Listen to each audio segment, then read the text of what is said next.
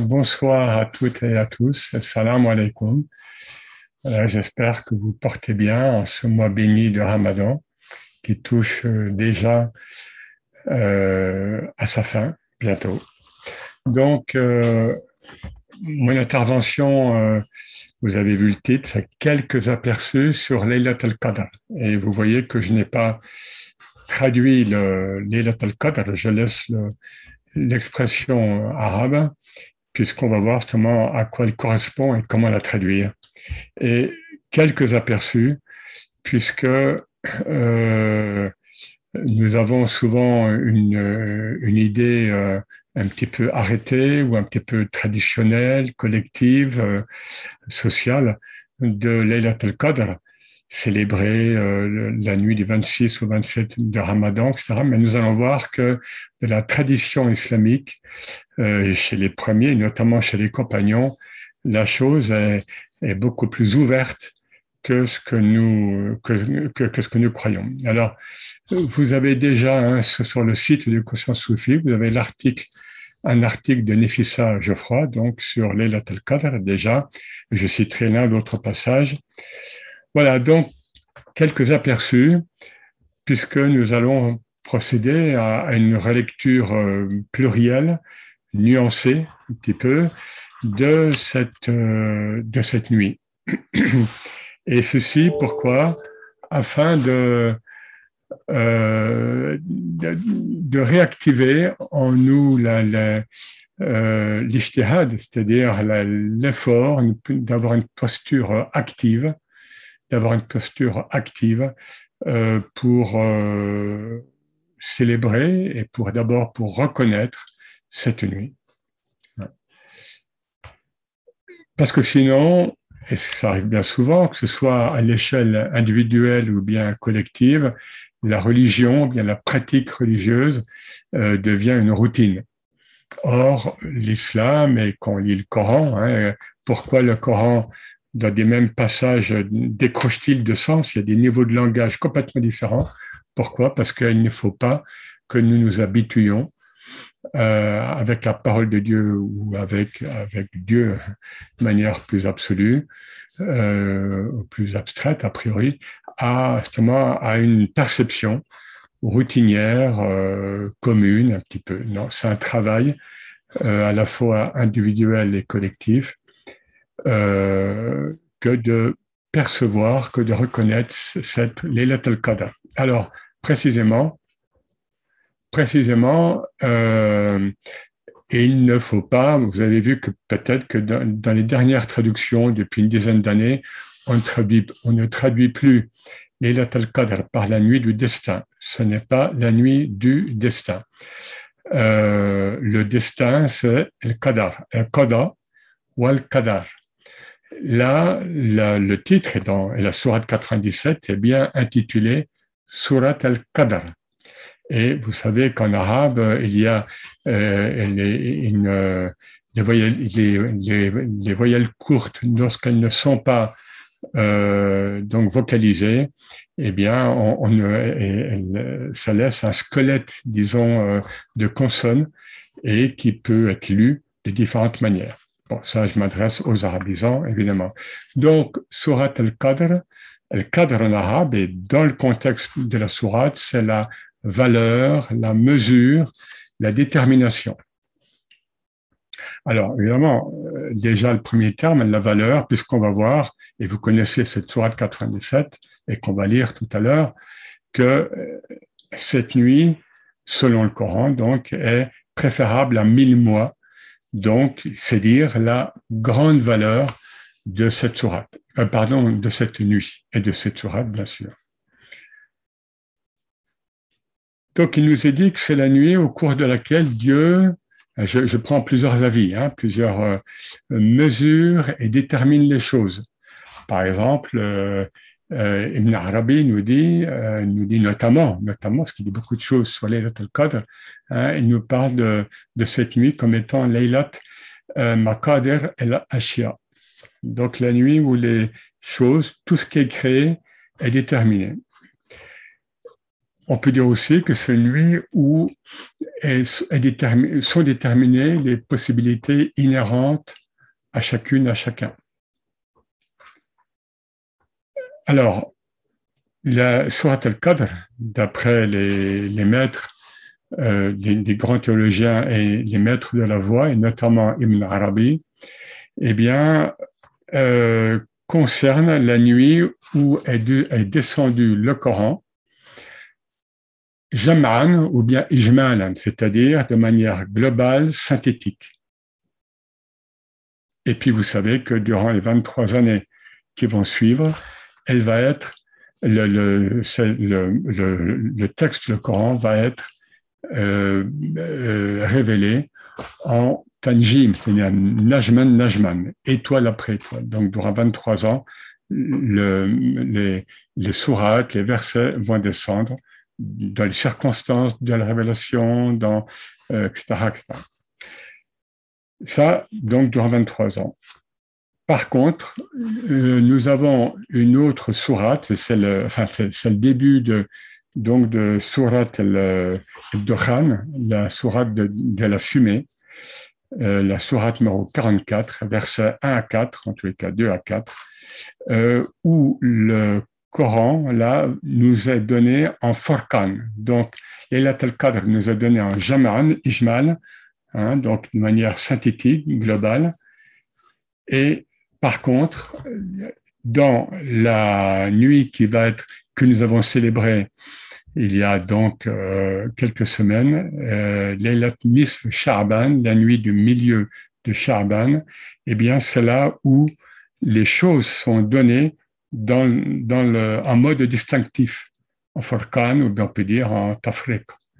Et c'est le propos de la sourate, donc du début de, encore une fois, de, sourate, donc de sourate. Bon, euh, que je, bon, je lis en français les, les premiers versets.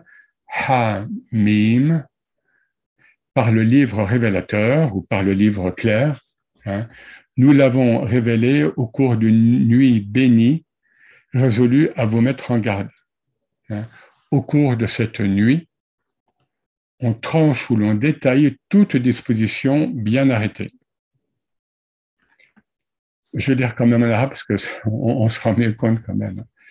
Hamim wal kitab al mubin inna anzalnahu fi laylatin mubaraka inna kunna munzirin fiha yufraku kullu amrin hakim.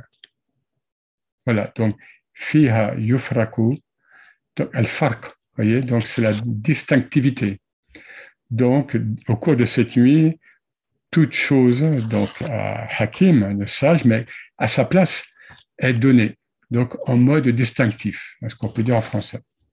Et donc, euh, Ibn Arabi notamment euh, revient beaucoup hein, sur cette euh, complémentarité entre les al-Qadr et, et, les, ces versets, les premiers versets de Surat Ed-Dohan, et la complémentarité entre euh, la nuit de Laylat al-Qadr et Laylat Nisf Sha'ban, que nous avons célébré encore une fois il y a quelques semaines.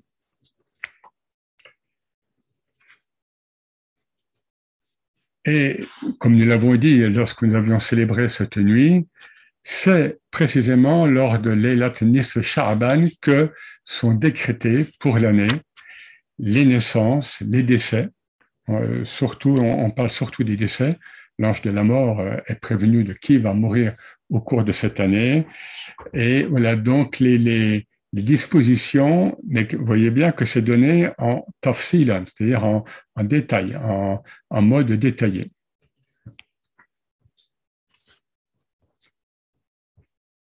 Alors, maintenant, pourquoi cette sourate, la sourate, je parle bien de sourate al-Qadr, la sourate numéro 97, euh, a-t-elle été révélée? Eh bien, les asbab, hein, les asbab et nuzul, les, les circonstances de la révélation, nous sont données. Il y a plusieurs versions, mais globalement, c'est le fait que le prophète, sallam, constate que les, les gens pieux des, ou, que les saints des anciennes générations de l'humanité ancienne avaient, vivaient, avaient des vies beaucoup plus longues que les nôtres. Et, on, a dans la tradition islamique hein, le fait que, par exemple, Noé aurait vécu 950 ans, etc. Donc, on a des âges qui, qui, qui, nous sont donnés, donc des, des âges de vie extrêmement longs. Et l'humanité de l'islam au, donc au début du 7e siècle, nous sommes en 610, hein, eh bien, c'est le, euh, enfin, en 610, il y a tel cas revient plus tard, mais euh, c'est exactement euh, notre humanité. Maintenant, nous vivons peut-être plus longtemps, mais en tous les cas, cette nuit va être donnée, va être révélée. Pourquoi? Elle est meilleure que mille mois. Elle fait char. Or, mille mois, c'est 83 ans et 4 mois.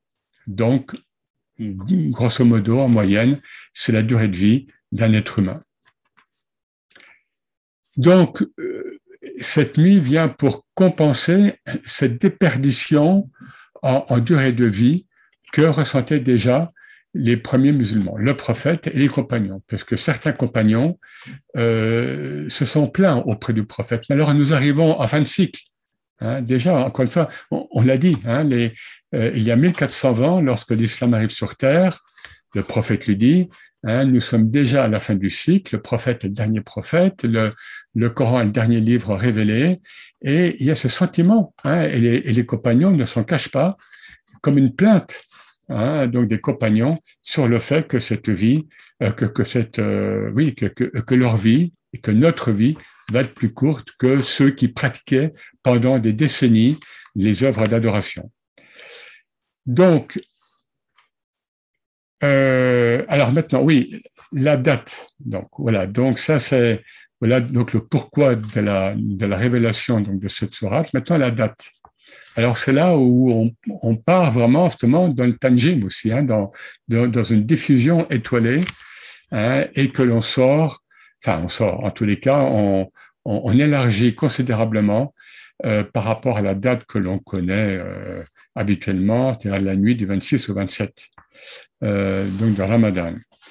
Alors, nous sommes en 610, hein, ça on le sait, enfin, de l'ère commune, mais nous sommes au mois de Ramadan, mais il n'est pas du tout assuré que la première révélation lorsque l'ange Gabriel apparaît pour la première fois à, celui qui est encore Mohammed ibn Abdullah et qui va devenir Mohammed, Mohammed Rasulullah, eh bien, il n'est pas du tout assuré que ce soit la nuit du 26 au 27 de Ramadan. Et il y a même des il y a même des, des avis euh, majeurs de grands lamas pour nous dire que c'est la nuit du 24 de Ramadan. Je pense notamment à une fatwa de Ibn Hajar al-Haytami, un grand savant égyptien du XVIe siècle, par exemple. Et nous avons beaucoup de hadiths. Beaucoup de hadiths et nous avons la sira, donc la vie du prophète. Et là, on a beaucoup de chiffres. On a tantôt, là, je, je, je résume, nous avons comme chiffre donné par le prophète lui-même la 21e nuit du mois de Ramadan, la 23e parfois, ou parfois le prophète dit les dix dernières nuits, ça vous le savez, il cherchait surtout dans les dernières nuits impaires, mais il y a aussi une parole du prophète où il dit chercher durant les sept dernières nuits de Ramadan. Alors, voilà, donc là je résume, que dire? Ben là, je renvoie un petit peu à l'article qui est en ligne, encore une fois, donc de hein, Geoffroy, et là, elle, donc, elle nous dit, cette imprécision autour de la date n'est pas une confusion, c'est-à-dire que c'est voulu, évidemment, exactement comme pour la nuit du doute, pour le début du mois de Ramadan. C'est-à-dire que nous, et pourquoi? Alors, on nous dit qu'avec les calculs astronomiques euh, que nous pouvons faire actuellement, on pourrait très bien savoir euh, à la seconde près quand commence le mois de Ramadan et quand aura lieu l'Aïd. Mais il y a cette part de mystère de, de, de, de, surprise, d'observation, de, de, donc de tabassur, c'est-à-dire de scruter, scruter le ciel, scruter soi-même aussi. Hein. cherchant en nous, comment, quelle est, quand a lieu la nuit de l'Elet al-Qadr. Voilà, donc tout ça est laissé pour susciter en nous la surprise, l'interrogation, la recherche. Donc tout sauf la routine. Euh, tout le monde euh, célèbre l'Elet al-Qadr le 26 et 27, euh, et c'est vrai que nous faisons la séance aussi la veille donc du 27. Bon, parce que c'est un peu commun, mais il faut savoir qu'il y a cette recherche. Hein, et en islam, il y a toujours cette quête de recherche à la fois extérieure, hein, donc chercher aux horizons, comme dit un verset du Coran, donc au niveau euh, astronomique, cosmogonique, mais aussi chercher en nous-mêmes. Et pour les lettres al-Qadr, c'est ce qu'il nous a demandé, et le prophète est, assez clair euh, sur ce point. Et donc là, dans, dans l'article, voilà, euh, voilà ce donc voilà ce qui est écrit. Donc voici ce qui est requis renforcer notre acuité, hein, entrer en résonance avec les éléments naturels, parce que nous avons des signes par rapport à la nuit, euh, par rapport à l'Elat al-Qadr. Hein, nous savons qu'elle est salam, euh, qu'elle est paix jusqu'à l'aube, par exemple. Donc, il faut chercher cette nuit euh, dans sa paix profonde, mais ça peut être une paix avant tout intérieure, avant d'être extérieure. Et puis, ça dépend des saisons, évidemment. Et puis aussi, il nous est dit, c'est d'adopter une posture active et responsable. Voilà. Donc, exercer un esprit de vigilance, un esprit de réflexion, et donc de chercher à mesurer les signes divins. Dieu envoie des signes en permanence et il nous demande de scruter ces signes, pas, uniquement de, les recevoir euh, de manière un peu comme ça euh, euh, passive, mais de les accueillir, donc de savoir chercher à les accueillir. Allons plus loin, pour toujours donc concernant la date euh, de l'Ejat al-Qadr, des compagnons et des savants et des, grands compagnons, hein, parmi lesquels, euh, euh là j'ai les noms qui sont donnés dans un article en arabe, euh, Abdallah ibn Masoud, Abdallah ibn Abbas, et parmi des, des grands euh, premiers savants, il y a l'imam Abu Hanifa, qui nous disent qu'il ne faut pas chercher l'Elat al-Qadr que durant le mois de Ramadan. Oui, ça peut surprendre, hein, mais c'est ainsi. Il ne faut pas chercher l'Elat al-Qadr que dans le mois de Ramadan. Parce qu'elle peut parcourir toute l'année. Et même certains disent qu'elle parcourt toute l'année et donc il n'est pas obligatoirement à Ramadan. Et que disent les soufis, que disent certains grands maîtres? Alors parmi ces maîtres, je cite Ibn Arabi, évidemment, je cite aussi euh, euh Abdelaziz euh, Dabbar, qui est un grand saint de Fès, donc qui est mort vers 1720. Hein, certains connaissent, qui, qui, qui a d'où est issu, enfin, bah, c'est pas lui qui l'écrit, mais son disciple écrit le, le Kitab el Ibriz. Et puis, l'émir Abdelkader. Qu'est-ce qu'il nous dit? C'est que l'Elat el-Qadr parcourt toute l'année. Elle parcourt toute l'année pour que chaque mois profite de la baraka de cette nuit. Si, euh, si la, si l'Elat al-Qadr reste toujours enchâssée dans le mois de Ramadan et en plus dans la nuit du 26 au 27, eh bien, seul le mois de Ramadan, de Ramadan, prend la baraka, prend le fadl, prend la, grâce du, euh, donc de l'Elat al-Qadr. Donc, ils nous disent qu'elle parcourt euh, tous les mois de l'année. Et c'est pareil pour, évidemment, pour le jeûne, hein, pour le mois, pour le mois de, donc de Ramadan et pour la vertu du jeûne.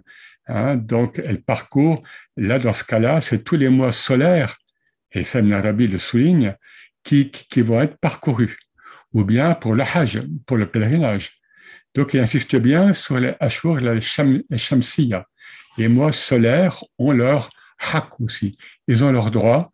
Euh, ils partent de Christ. Ils ont, ils ont leur mesure de baraka.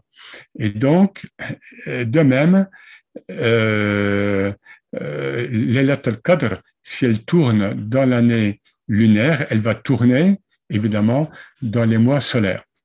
Voyez un petit peu cette, euh, cette conception euh, de, cette ineffabilité, cette insaisissabilité de l'Elat Qadr, parce que précisément, elle doit, euh, elle doit faire bénéficier de, de, sa baraka non seulement les humains, mais les mois. Chaque mois a sa personnalité, comme, comme tout ce qui est créé, parce que tout est vivant.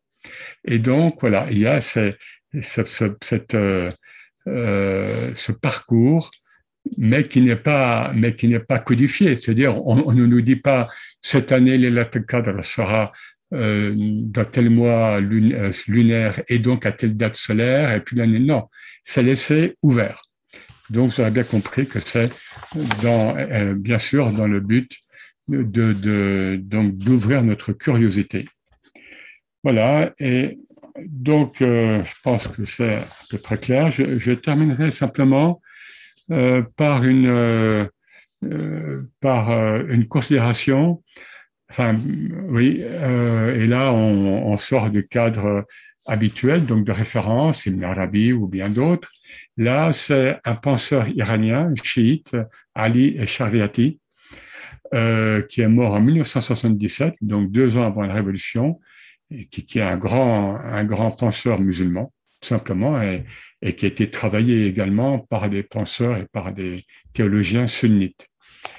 Et euh, Shariati, euh, alors il a cette, euh, on dit que c'est un des, un, des théoriciens de ce qui va devenir la révolution islamique. Mais évidemment, il meurt avant, euh, avant l'arrivée de, de l'ayatollah Khomeini, hein, qui, qui et il n'aurait pas du tout crédité euh, ce qui allait devenir là le, le, le, le gouvernement euh, donc de la, révolution, de, de, la révolution islamique. Mais voilà, toujours est-il qu'il il est un des grands penseurs qui annonce cette révolution. Et dans son œuvre, en général, il insiste justement sur l'esprit d'initiative individuelle qui est demandé à toute, musulmane, à toute musulmane et à tout musulman. Voilà, euh, j'insiste là-dessus parce que c'est euh, exactement dans le prolongement de ce que je vous ai dit avant. Voilà, et lui, il parle même de, euh, en, parlant de l'Elat al-Qadr, il, il, il, il l'a décrit comme une nuit subversive, une subversion, donc une nuit de révolution. Alors, on peut prendre au sens cosmique, astronomique, puisque précisément, elle, pour certains, elle tourne, elle peut prendre des places temporelles diverses, donc elle, suit une révolution astronomique. Et, mais lui, il parle évidemment au niveau social aussi. C'est-à-dire que, de même que lorsque le message de l'islam fait irruption dans l'Arabie en 610, lors de la première révélation, donc c'est là, c'est une révolution, vous savez, à tous les points de vue du point de vue le plus, du plus métaphysique au plus physique, au niveau social, au niveau politique, au niveau des rapports hommes-femmes, etc. Eh bien, pareil, l'aide cadre devrait être euh, perçue comme une nuit qui, qui, qui entraîne notre recherche.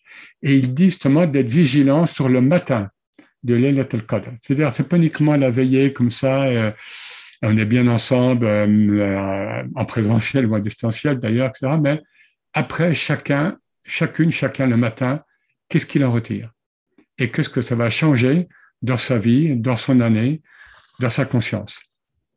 Voilà, en gros, enfin, je, je, je résume. Voilà, mais il dit quand même hein, euh, euh, donc que cette nuit vient interrompre la, la, monotonie du temps industriel. Voyez, donc on parle de la modernité. La monotonie du temps industriel et la durée cyclique, ainsi renvoyée dos à dos pour inaugurer de nouvelles phases de la créativité humaine.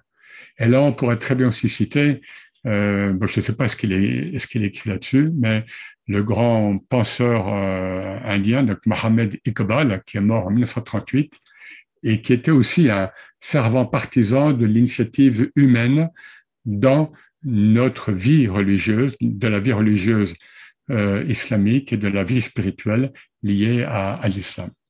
Voilà ce qu'on peut retenir, euh, notamment, hein, évidemment, je, je, suis loin d'être euh, exhaustif sur l'Elat al-Qadr. En tous les cas, ce n'est pas la nuit du destin. Merci à vous et je laisse la place à, à Silarbi.